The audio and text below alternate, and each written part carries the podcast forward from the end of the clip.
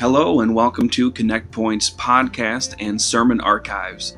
If you'd like to learn more about our church, please go online to our website at connectpointupc.com or follow us on our Facebook page. Thank you very much, and I hope you enjoy this week's message. God bless.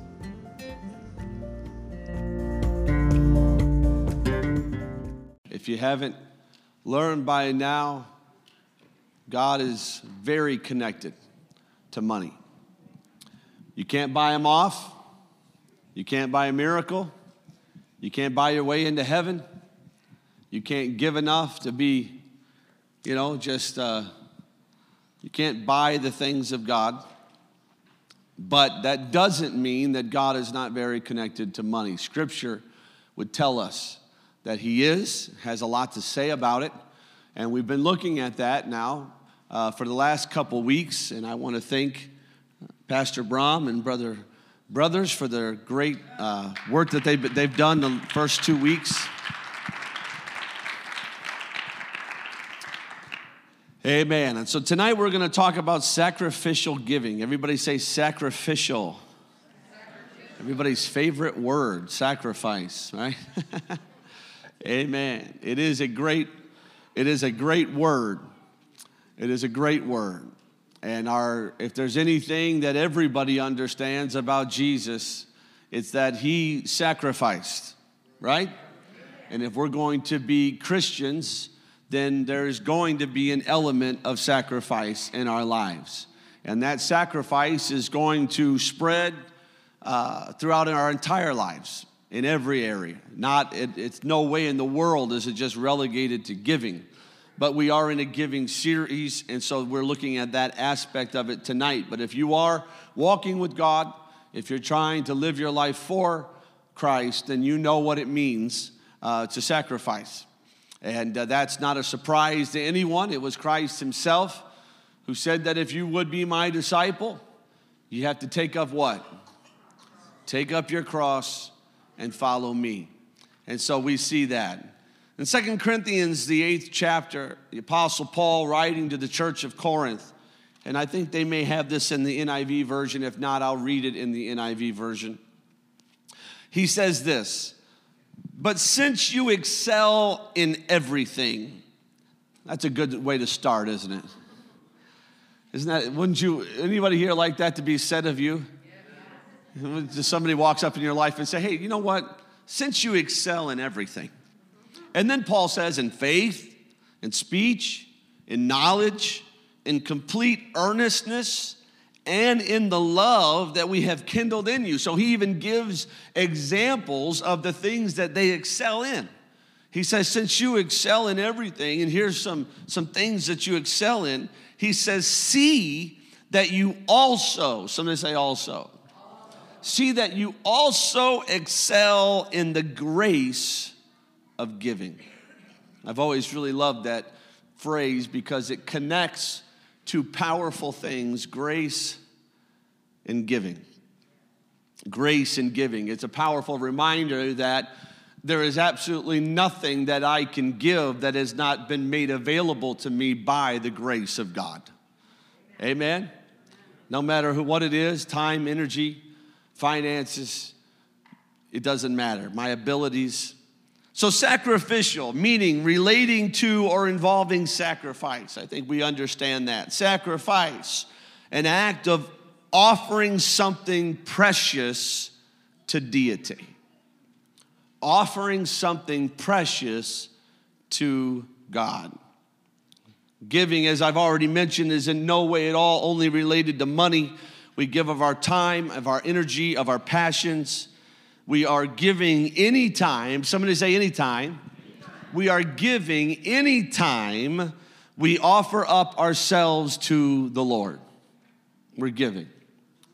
And so I, I need us to understand that so that we don't, the confusion that some people have, or the, just the flat out um, resistance that sometimes people show, is really just because they narrow this thing down way too much and they just they just don't look at the big picture.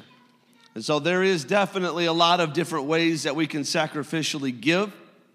but there is also a role for money to play uh, in that. There is a role that money plays in every church system, in every structure, whether it's physical expansion, whether it's ministries, ministry expansions, uh, whatever it is, people that you need to run certain things. These are all, all this stuff takes money, right? It all takes money. You say, well, we're just going to trust in the Lord to do what? To give us money. So it takes money, doesn't it? Now, just real fast, just in case somebody wasn't here the first two weeks, before I can actually even speak on sacrificial giving, it has to be made clear that no one ever participates in sacrificial giving if they do not honor God first and foremost in their tithe and in their offering. It's an impossibility to honor God in sacrificial giving if we don't first honor God in tithes and offerings. We cannot do that. You can give it and you can and it can hurt, but it's not honoring God. You can give to a bunch of different things, say, I'm not going to pay tithes and offerings, but I'll give to these other things. And you may even get to the point where it hurts, but it's not honoring God. You have to begin with tithe, which is a tenth, Genesis 28 22, 10%. And it's not just 10%, it's the first 10% of our increase. We learned about that on the first night called the first fruit, Second Chronicles 31 and 5, and it is undesignated. It is undesignated. We do not designate where our tithing goes. Offerings are not given a percentage in Scripture, but they are tied very closely to the blessings of God in our life, meaning that if more money comes into my life, then I should be considerate of that, and I, there should be more offering going out of my life because we are vessels, right? Everybody say, I'm a vessel. Amen. I'm a vessel, and so we should be doing that.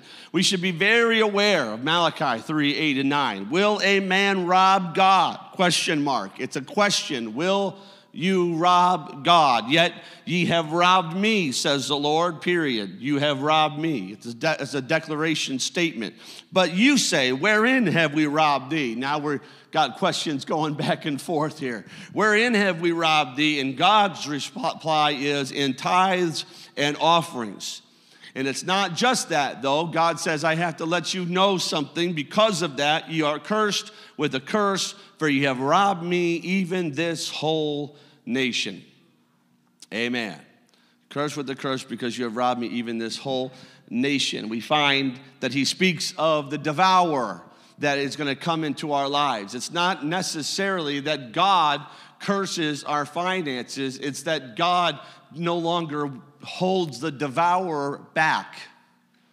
And so those things that come and can kill and steal and destroy begin to be active in our lives. And so if our finances, if my finances are cursed, then I'm never going to step into the realm of sacrificial giving. It's an impossible thing to do. And we do not sacrifice when we give of our tithe and our offering.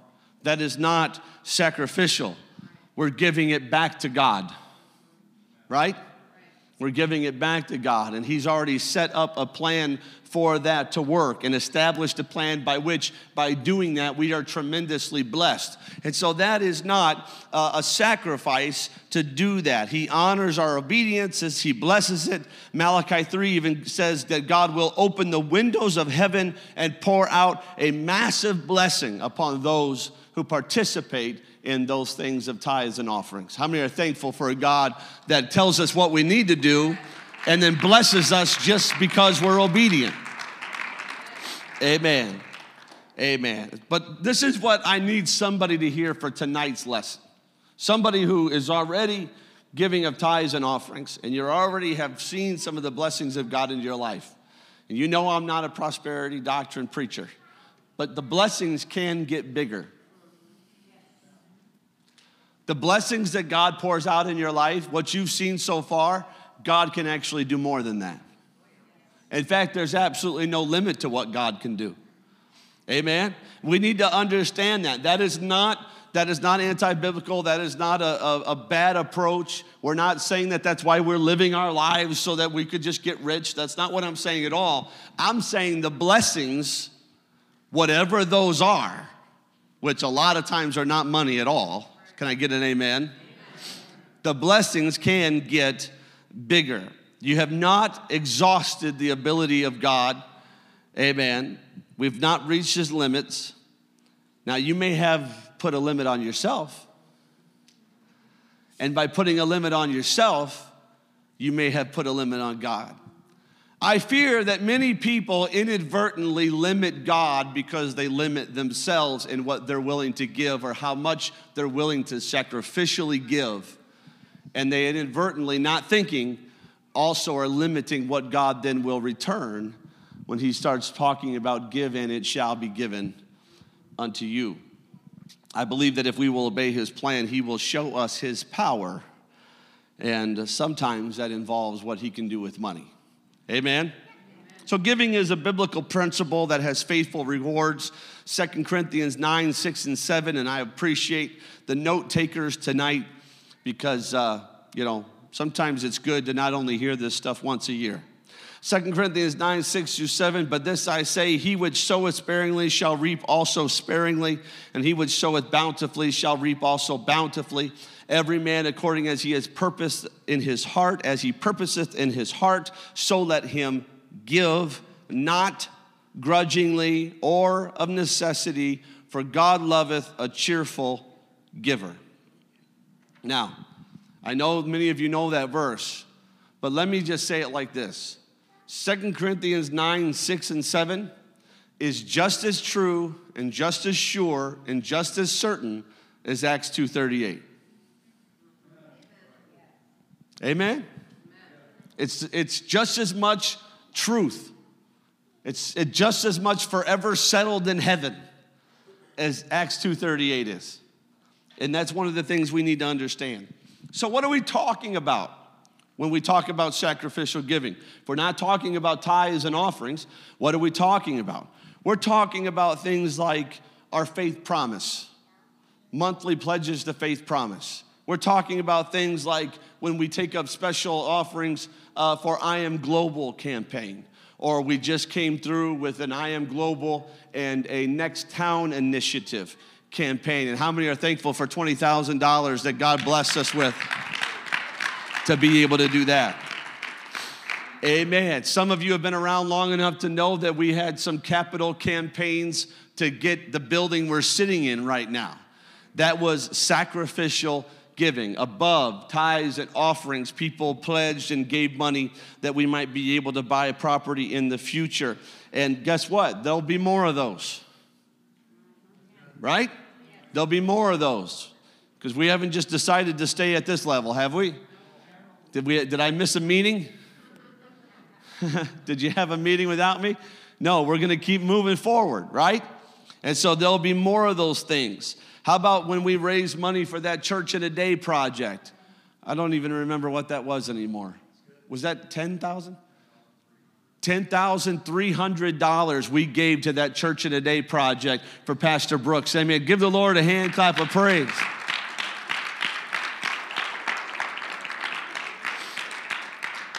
You may remember we had a little video of that when we presented them with that check and we did that little video. What that did for them was incredible. And they're, and they're, they're having revival. That church is doing great up there. And so we're very excited about that. We just this past Sunday saw a cool little video from Reverend Mark Brown. We just literally sent money towards the Next Town initiative. Amen. We just sent that money in.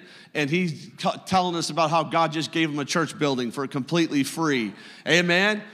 Does God honor sacrificial giving? Amen. And here's the thing about it is if you participate in these things, it doesn't matter the amount to which you participate. If you just simply participate in them, when these miraculous things happen, you get to be a part of that celebration. You get to be a part of saying that I was a vessel that God used to bring that to pass. And that is a wonderful feeling. It's a wonderful feeling to have.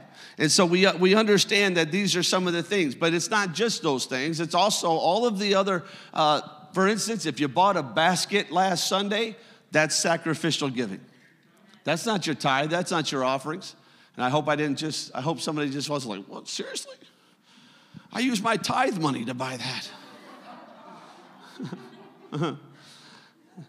so hopefully we're not a, a week late here on this lesson. But that's not tithes and that's not offerings, that's sacrificial giving. And many people came ready to give sacrificially. Now, you may have been sitting here last Sunday and you may have been looking around wondering how in the world do these people have any money to buy these baskets? Especially, how do they have money to buy a basket that's worth $10 for $70? Right? Why, what is that? That doesn't even make logical sense. But it doesn't, it, we're, we're, we're dealing with God money. Right? Did you ever like playing like Monopoly as a kid because you're just playing with Monopoly money? Right? $10,000. There you go. It's not a problem at all. I got stacks of it over here. But that was fake. We're talking about real money but it's money that God brings into your life simply because you are obedient to the tithes and offerings part. Amen. And that's what I'm talking about is being able to participate in things. When the youth do fundraisers and when the, when the altar recovery does things or what, whatever caring hands, whatever ministry is doing some sort of fundraiser and we're helping support them, that is sacrificial giving. Okay, that is sacrificial giving. And there's other things too that we can that God may specifically just move upon you to do. And, and that would be sacrificial giving beyond the tithes and offering. And so we find sacrificial giving in Exodus 35. And this is important that we understand what's happening here. This is the building of God's tabernacle. It's the building of it, not the maintaining of it. Okay? So this is kind of two different things here. It's, it's building it at the beginning. It's the initiative that God puts them uh, in. So the, the tithes used for the ministry may also go towards other things if it's necessary. Offerings that come in use, uh, may go towards different things as they come in. But sacrificial giving usually has a more specific need that is trying to be met. Okay, now I'm using the word usually here because I hate limiting God. I don't want to limit God. But usually it can be a, a more specific thing. I, what I mean by limiting God, if, if, God, if God tells you next week to write a check to the church for $5,000 and say, I just want to give this money sacrificially, but the church can use it for whatever they want, then you go ahead and say yes to the Lord, okay? Amen. All right. So you can give sacrificially, it's above your tithes, it's above your offerings. But most of the time, sacrificial giving has a more specific need, as some of the things I have already mentioned uh, that it goes towards. And here we have a specific need. This is God talking to the people of Israel, and He's talking to them about building this, this uh, tabernacle, right? Amen. It's Exodus 35. And Moses spake, this is verses 4 and 5 unto all the congregation of the children of Israel, saying, This is the thing which the Lord, somebody say, the Lord, Lord. commanded, saying, Take ye from among you an offering unto the Lord, whosoever is of a, and this is a key word, this is how it lets us know that this is not talking about tithes and offerings by which we can rob God. Because if it was talking about something by which we could rob God, he would not use the word willingly. He wouldn't use that word there. But because he does, we, let, we know that this is beyond the tithe and the offering. Of a willing heart, let him bring it an offering of the Lord. So this is a sacrificial offering. It was to facilitate the raw materials that were needed to build their tabernacle. It was to include the workmanship, the craftsmanship that was going to be uh, necessitated by the building of this uh, facility. 35 and 21 of Exodus. And they came, everyone, here it is, whose heart stirred him up, and everyone whom his spirit made willing. So once again, this is not, they came everyone who was obedient to God's command of tithes and offerings. This is above and beyond. And they brought the Lord's offering to the work of the tabernacle of the congregation and for all his service and for the holy garments. So everything that they were going to need for this tabernacle was going to come from the offerings that the people brought. 36, 4 through 7. And all the wise men that wrought all the work of the sanctuary came every man from his work which they made. And they spake unto Moses, saying, The people bring much more than enough for the service of the work, which the Lord commanded to make. And Moses gave commandment, and they caused it to be proclaimed throughout the camp, saying, Let neither man nor woman make any more work for the offering of the sanctuary. So the people were restrained from bringing, for the stuff they had was sufficient for all the work to make it and too much. And too much. I love it. I love it. I love it. I never get tired of talking about that. God positioned his people to have an opportunity to sacrificially give above their regular tithe and offering. And when they responded in the right way and with the right heart and with a desire to sacrificially give, God blessed it so much that then they had to say, We got more than enough. In fact, we got too much to do the thing that God wants us to do. I believe, I believe that this is the natural progression of sacrificial giving. That when we give sacrificially, we are giving above and beyond what God has asked, that God in turn blesses above and beyond what we actually need. Everybody hear your pastor? I believe this is the progression of giving. That when I give above and beyond what is asked of me, God blesses me above and beyond what I need. Amen. Now he's promised, he's promised to supply all my need. But he never said that's all he would do. Am I right? He never said, I'm just going to give you to the exact penny to meet your very specific need. He said, I will mete all of your needs. But he never said that's all he was going to do. God has no problem going beyond that. He has no problem going beyond that. Amen. Luke 6 and 38 given it shall be given unto you. Good measure, pressed down, shaken together, running over, shall men give into your bosom. For with the same measure that you meet withal, it shall be measured to you again. Now, this scripture, you probably you may have heard it the first night, you may have heard it the second Wednesday, because this is a principle of giving scripture.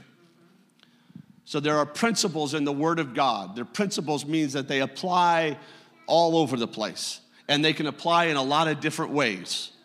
So when we're specifically talking about giving financially, he's letting us know that this, this, can, this principle of giving can apply to the principle of giving financially. And if you'll remember last year, I showed you this little example. Zachary, you have a coat on, so you stand up. Turn around. So you're gonna you're gonna really have to use your imagination, but you may you may remember this. So they they wore like their their the garment of the day was robe esque, right? It was kind of like a robe type thing, and it would cross. Try to pull this all the way. There you go. All right. So you imagine they've got their robe, they got their little their little belt thing, they had their ways of doing all of that.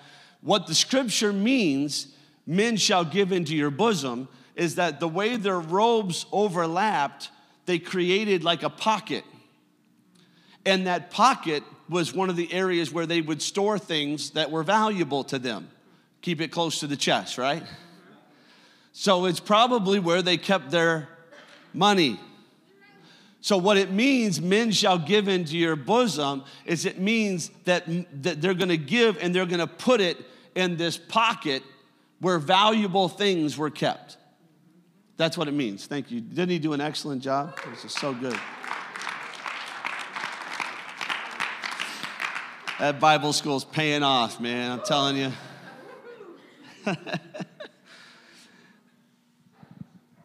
when you are a giver, what he's basically saying there is when you are when you are a, a person who sacrificially gives out of that pocket, God will put it right back into your pocket.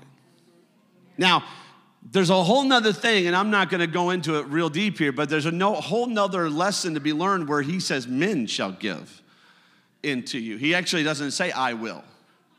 Now, we know that God would have to be involved in it, God would have to direct it.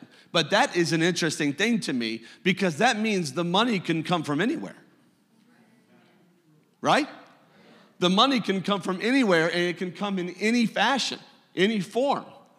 So it could be, uh, for instance, I don't know which I Am Global thing it was. I think it might have been two years ago, maybe three years ago. We did, our, we did an I Am Global service and we were trying to raise $20,000 for I Am Global. And we, we, we made a 10 minute presentation about it at our All Nations Sunday. And a guest who was there for the first time and has, to my knowledge, has never been back was moved to put $5,000 in the offering plate towards I Am Global in that moment. Men shall give into your bosom.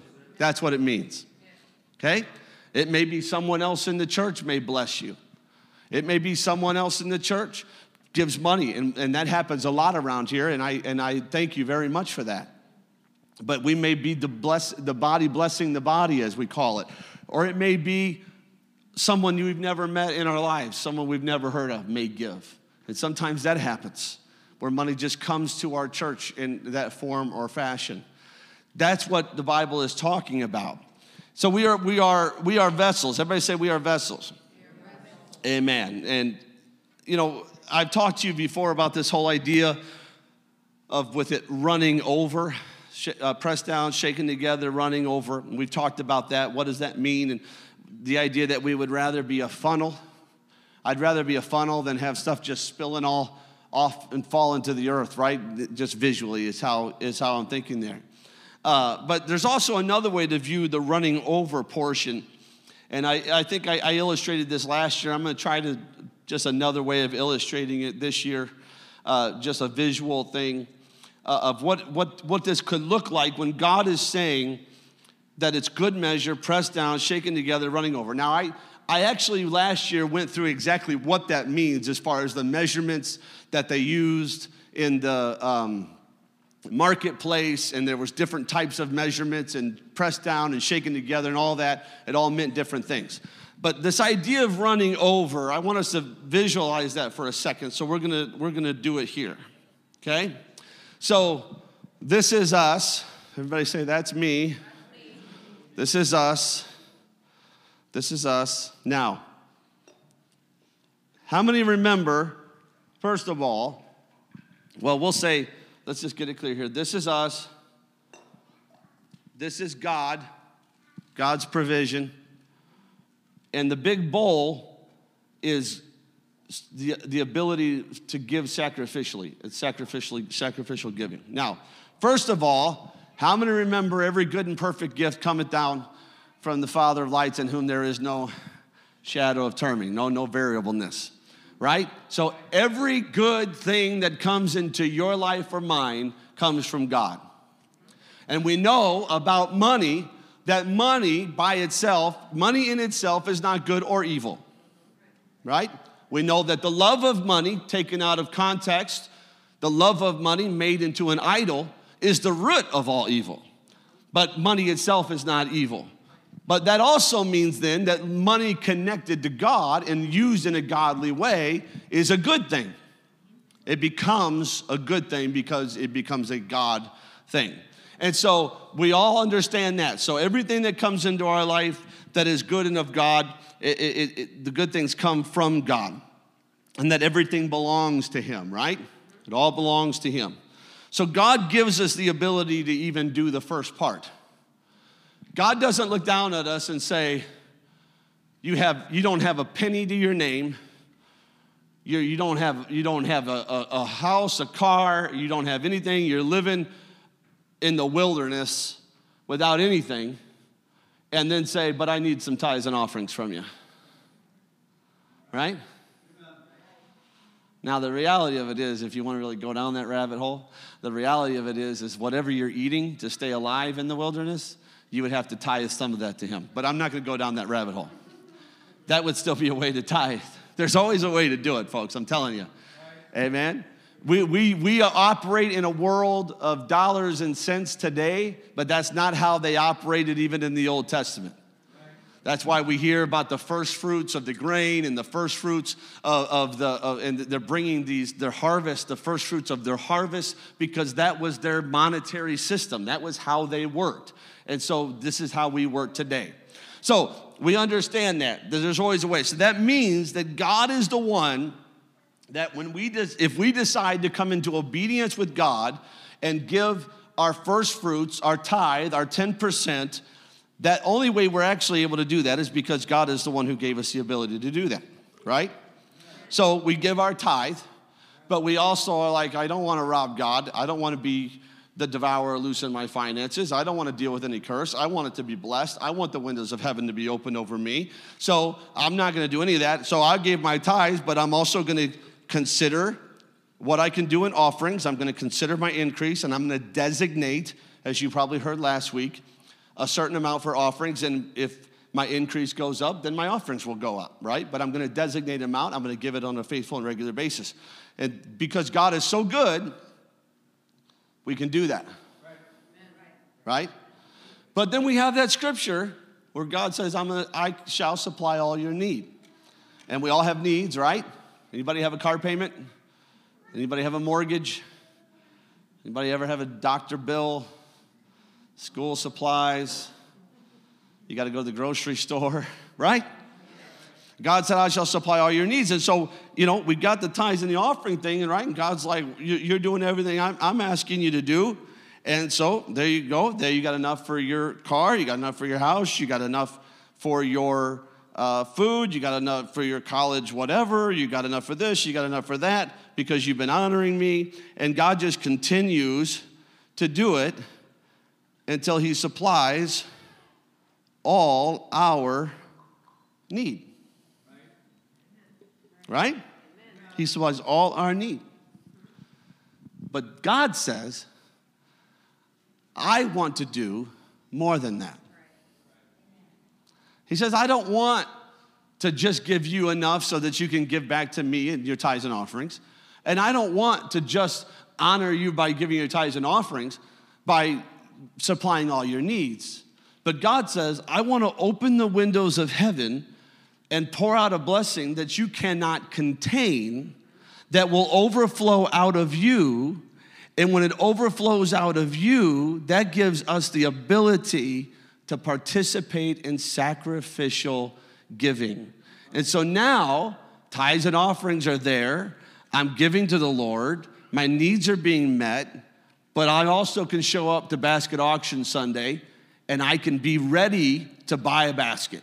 And I can be ready to help out altar recovery. And I can be ready to give to a building campaign. And I can be ready to help out in missions and North American missions and build churches around the world. And I, folks, can I tell you something that you need to know? This is where giving actually gets fun. I, I, am not trying to, like, if you're not involved in tithes and offerings, I'm not trying to tell you that's not fun, but it's obedience. This is the part of life, and this is the part of giving where it actually gets a whole lot of fun. And you get to start connecting yourself to things that are so much bigger than you and so much greater than you, and know that you're a part of what's going on around the world, and it's all coming from God, and you're getting all of your needs met, but you're also able to give sacrificially. If this looks like a way you would like to live your life, I think you should clap your hands unto the Lord and say, This is what I want to do.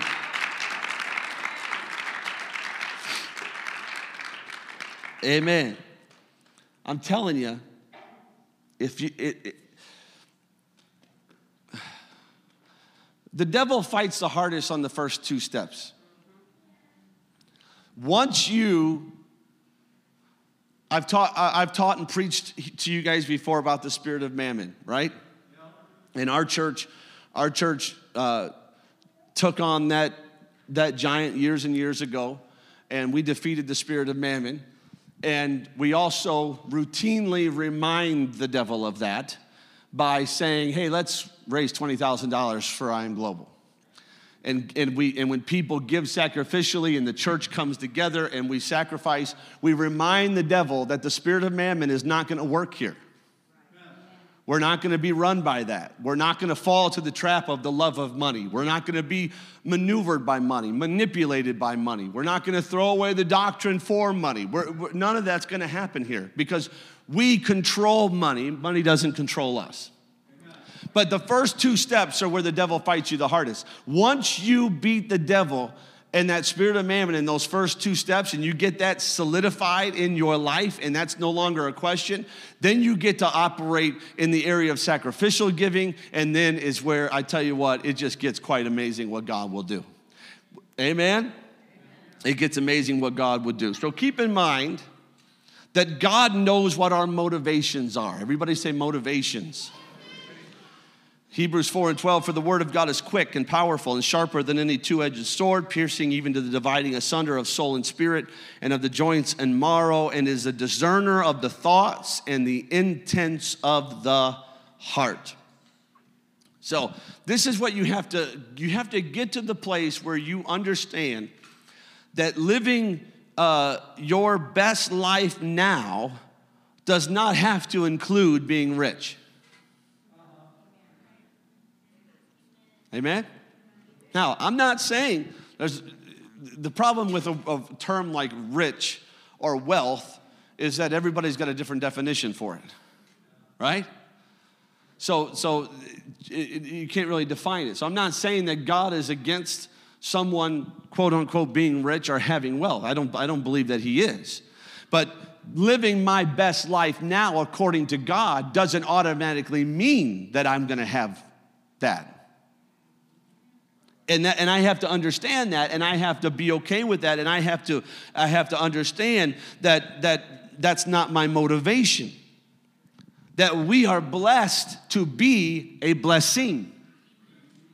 That God blesses us, He blesses us to be a blessing. So I'm not just holding on to everything. I'm not just living for the almighty dollar.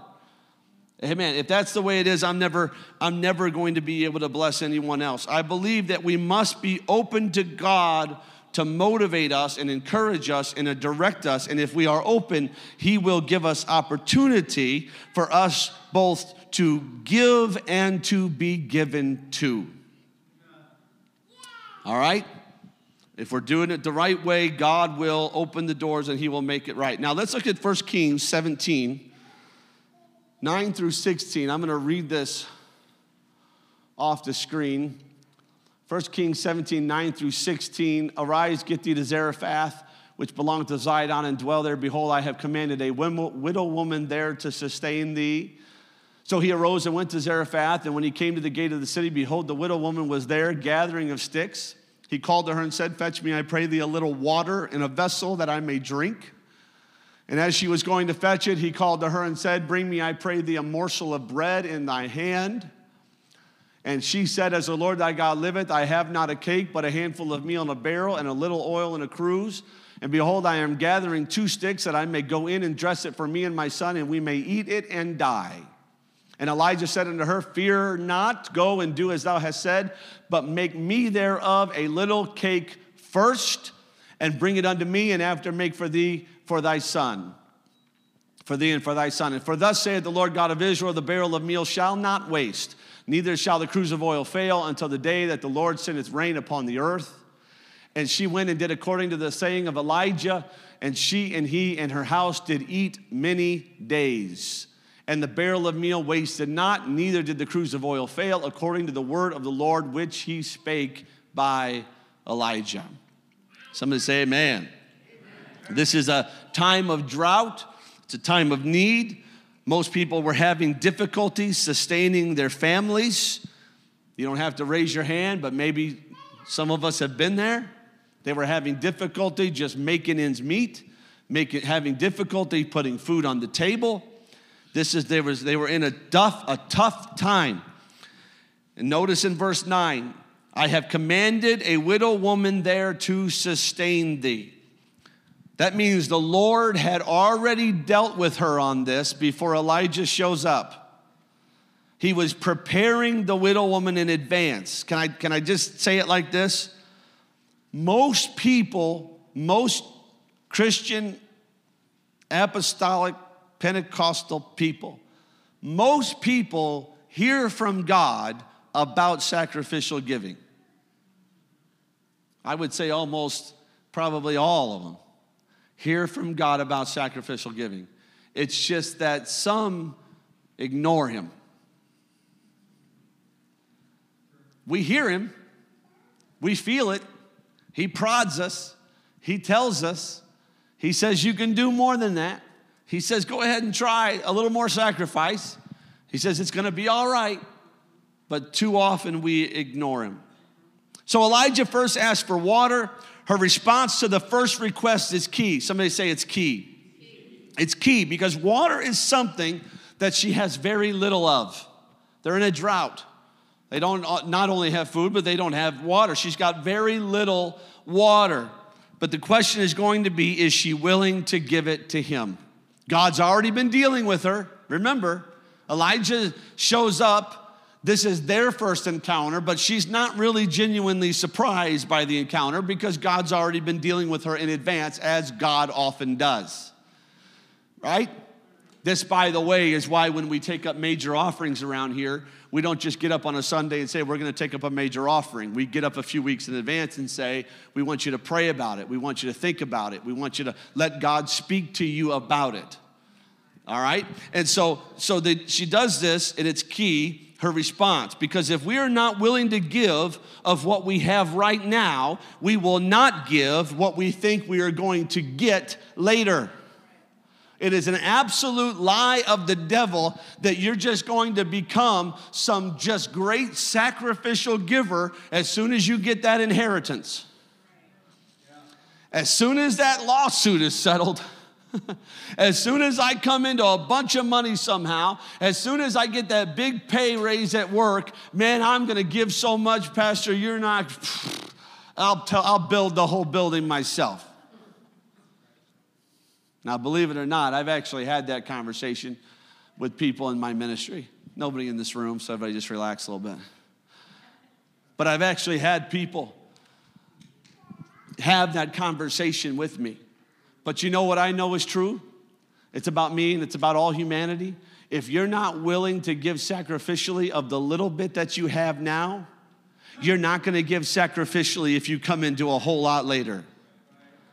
You're not suddenly just going to become a different person because you got a lot of money. In fact, that's probably not true. You may become a different person because you all of a sudden got a lot of money, but it's not going to be a good person. Not if you don't have money settled in your heart before it comes, right? So he asked for a morsel of bread, and this is where we see the seriousness of her condition. I have not a cake, but a handful of meal in a barrel and a little oil in a cruse. And behold, I'm gathering these sticks, and I'm gonna go in and dress it for me and my son, and we're gonna eat our last meal, and then we're just gonna die because there's nothing left. Now, this is a seriously desperate state to live in. This is not drama queen. She's not just being dramatic, right? There's a drought.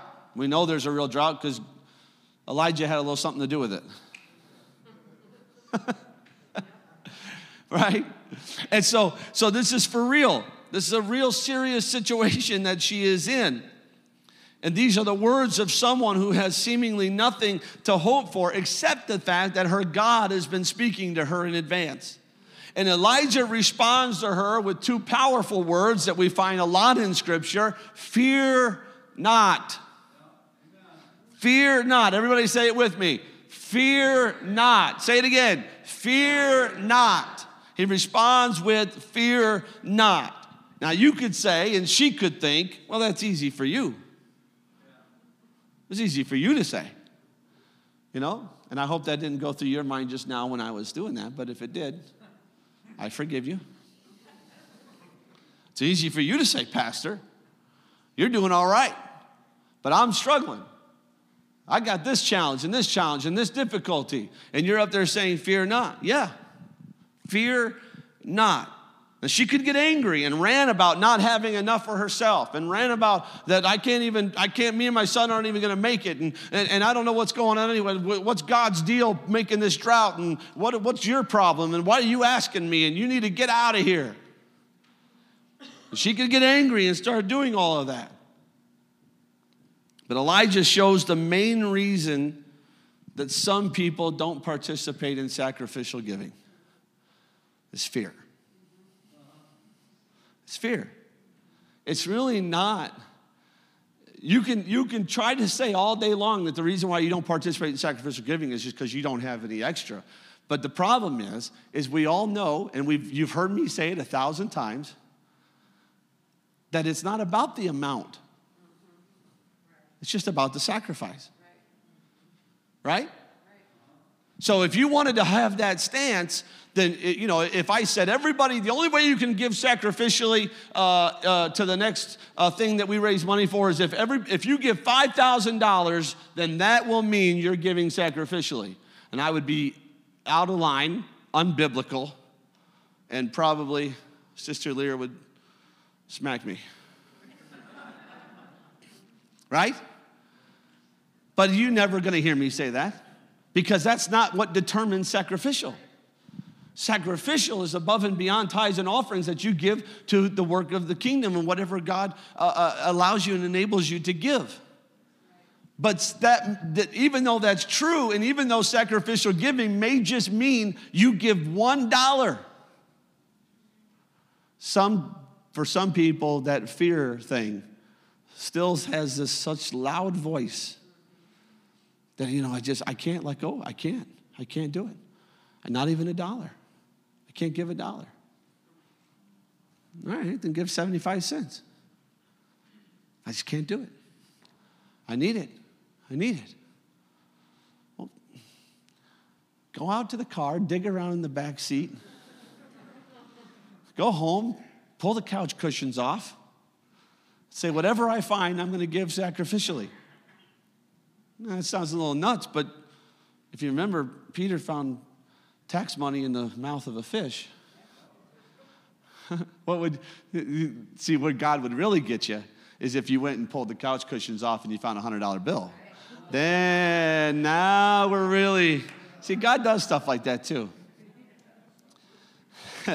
Fear is really what hurts people when it comes to this, and you actually have nothing to be afraid of because you've got so many promises of God that if you got the first two steps right, that everything else is going to be all right.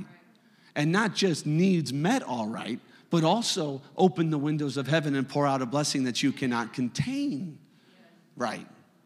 So you have to shut that voice of fear down. Notice he says, Make me therefore a little cake first. Everybody say little cake. He doesn't ask for a normal size cake. I don't know what a normal size cake is. I just know it had to exist because he said a little cake. So if there's a little one, there's got to be a normal size one and an extra large, right? he says, make a little cake first. You know why he doesn't ask for a normal size cake? Because she couldn't give it to him. You know why he doesn't say, go make me a big old stack of flapjacks? Because she couldn't do that even if she wanted to it wasn't there. He says, Make a little cake first.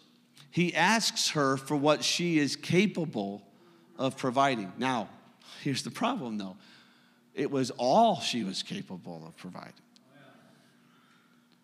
She was capable, but it was all she was capable. This is where the word sacrificial comes into the process, right? kind of like when we do fasting around here, and I say, if, if you're fasting and you're not hungry, you're doing it wrong. Right? If you're giving sacrificially and it's no sacrifice, you're doing it wrong. Right? And so the fear needs to be shut up. She, he asks for what she can give. God will not ask for more than you can give. So that's so you turn that on its head and realize that if God is asking me for it, that means I can do it.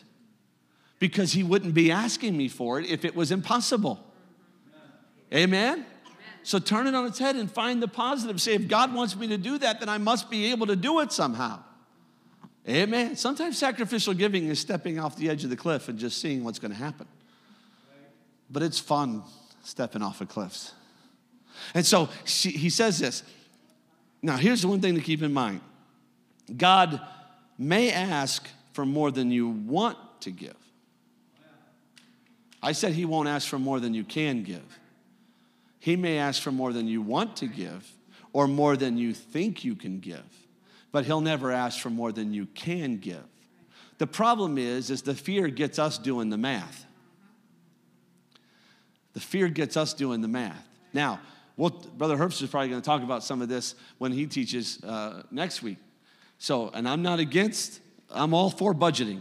I'm all for planning. I'm all for organizing your money. I'm all for making your money work for you. I'm all for all of that. So don't, do not take that. We live our lives that way. We live our lives that way. But when it comes to sacrificial giving, sometimes you have got to put the pen and the calculator down. And you just got to say, Lord, if this is what you're telling me to do, that's what I'm going to do. Even if I can't seem to make the math work, I'm going to do it.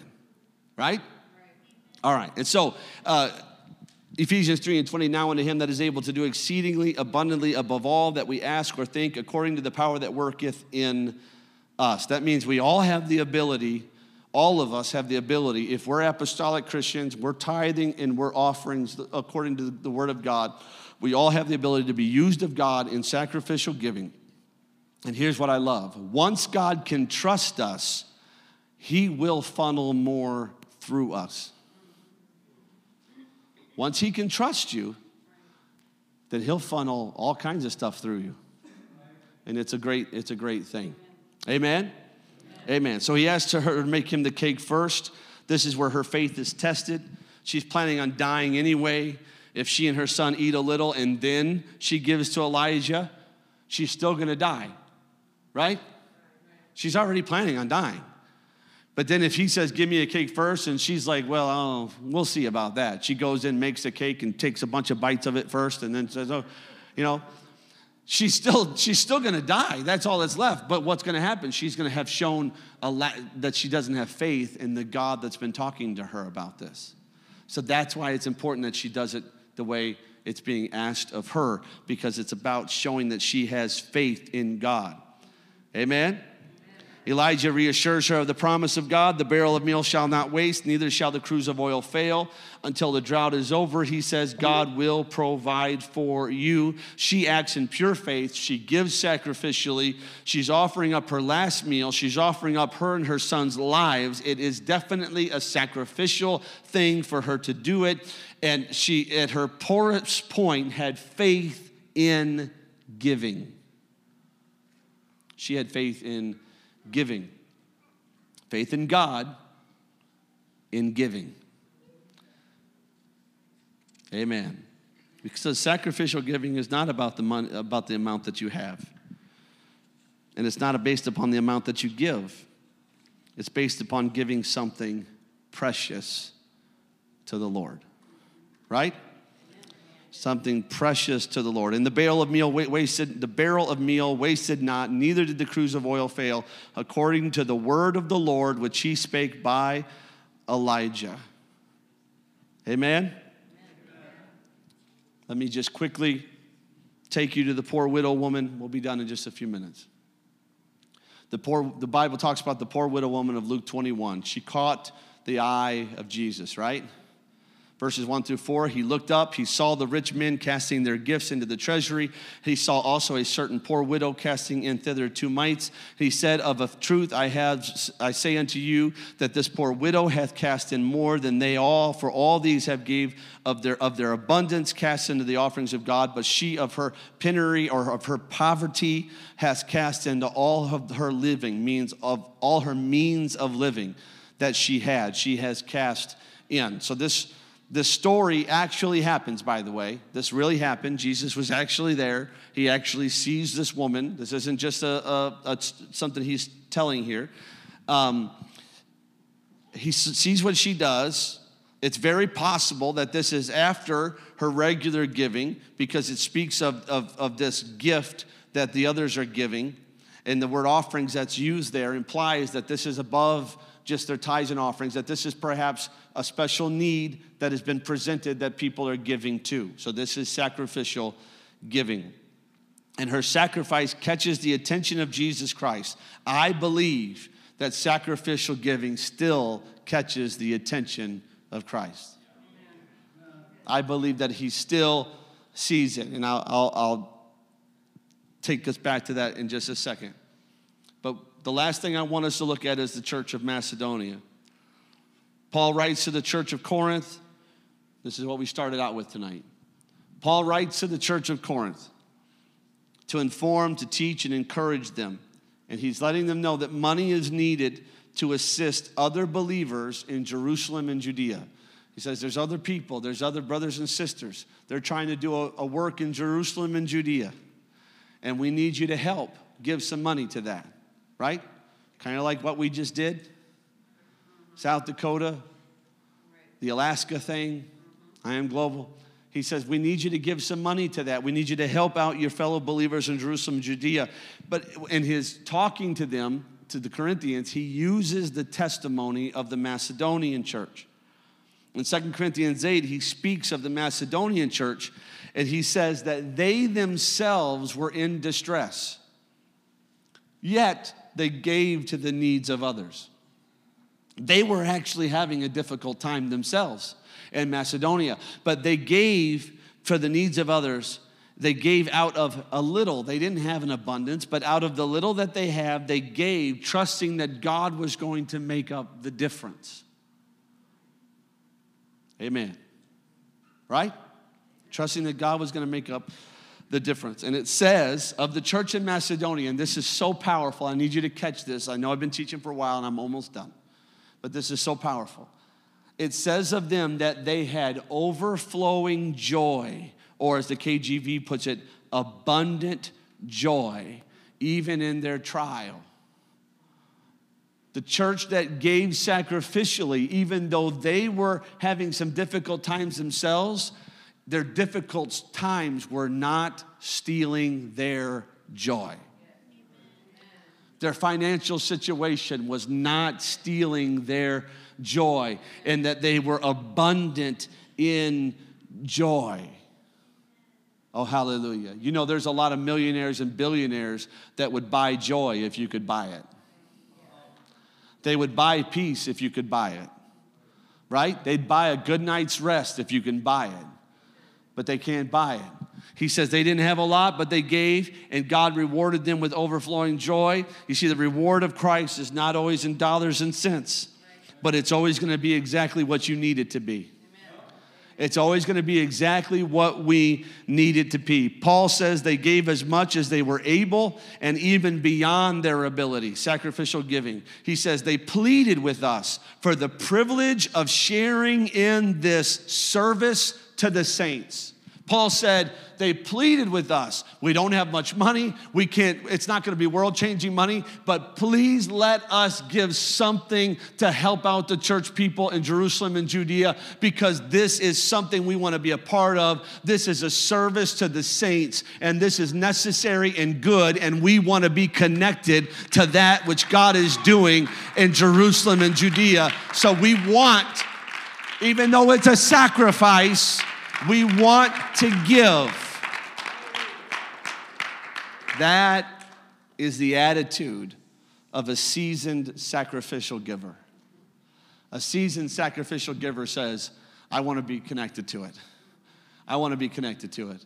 I might not be able to give a ton, but I'm going to give something because I want to be connected to what God is going to do. And that's when we find verse 7 with what we started with tonight just as you excel in everything. He says, You guys are doing so good. You're so good. And this church is awesome.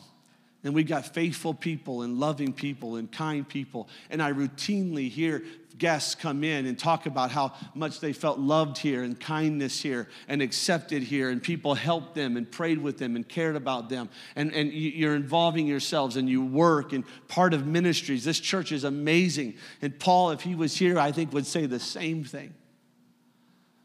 And what he says to them is just as you excel in everything, faith and speech and knowledge and complete earnestness and your love for us, see that you also excel in the grace of giving. Excel in it. Don't just meet, excel. Excel means above and beyond. Excel means sacrificially give to the Lord. Let's stand together. I promise you, your pastor promises you, and not even with an ounce of hesitation, because God promised you before I did, and His word promises us. But I promise you that if you have not begun to step out in faith and involve yourself in sacrificial giving, or maybe you just, you just struggle with the idea, if you will open your heart and let God direct your sacrifice, Yes, you have to be doing tithes and offerings first. If you're not, that's where you got to start. Or you can't even do what we're talking about here tonight. You can't even do it. And you're going to be battling with that devourer and the bag with holes in it and all that stuff. You're going to be battling with that for the rest of your life. And if you like financial stress, you go on and have it. But I hate it. And I use that word very specifically. I hate it. All right? But if you don't want to live that way, then step out, get the first parts right, and then get into the area of sacrificial giving. And I promise you, it does not matter how much or how little you have. It does not matter what trial or tribulation you may be in at the moment. It does not matter what obstacles seem to stand in your way or you're afraid are going to be in your way. God will make a way, even if there seems to be no way. If I was struggling financially in my life right now, if I was struggling financially, this is what I would do I would pay my tithe first, I would prayerfully consider what I could regularly give to offerings unto the Lord. That would be the first thing I would do if I was struggling financially because I want to shut the door to the devourer in my life. And I got to get disconnected from that. That's the first thing I would do. And then I would look for something to give sacrificially to. Once I did that, I would do that, and then I would say, okay, I got I want to find something that I can give sacrificially to, and I would give to that thing, whatever it is, and then I would step back and watch God fulfill his promises. And since I'm not struggling financially, I'm going to do the same exact thing. Because where I am, where my family is, and hopefully where your family is, where we, we got here because that's what we did. And I would be foolish to stop now and go back. So I'm going to do the same exact thing. I'm going to pay my 10% first fruits. I'm going to consider my offerings and see what I can give a regular basis and offerings to the Lord. And I'm going to look for ways to give sacrificially. And then I'm going to step back and with joy, I'm going to watch God fulfill his promises. Let's lift our hands and thank God for his goodness. Hallelujah, Jesus. We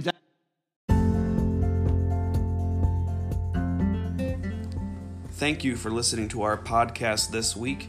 We hope you enjoyed this message. Remember, if you would like to find out more information about our church or to contact us, please go online at connectpointupc.com.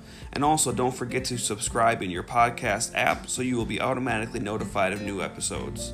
Thank you, and we hope you have a great week.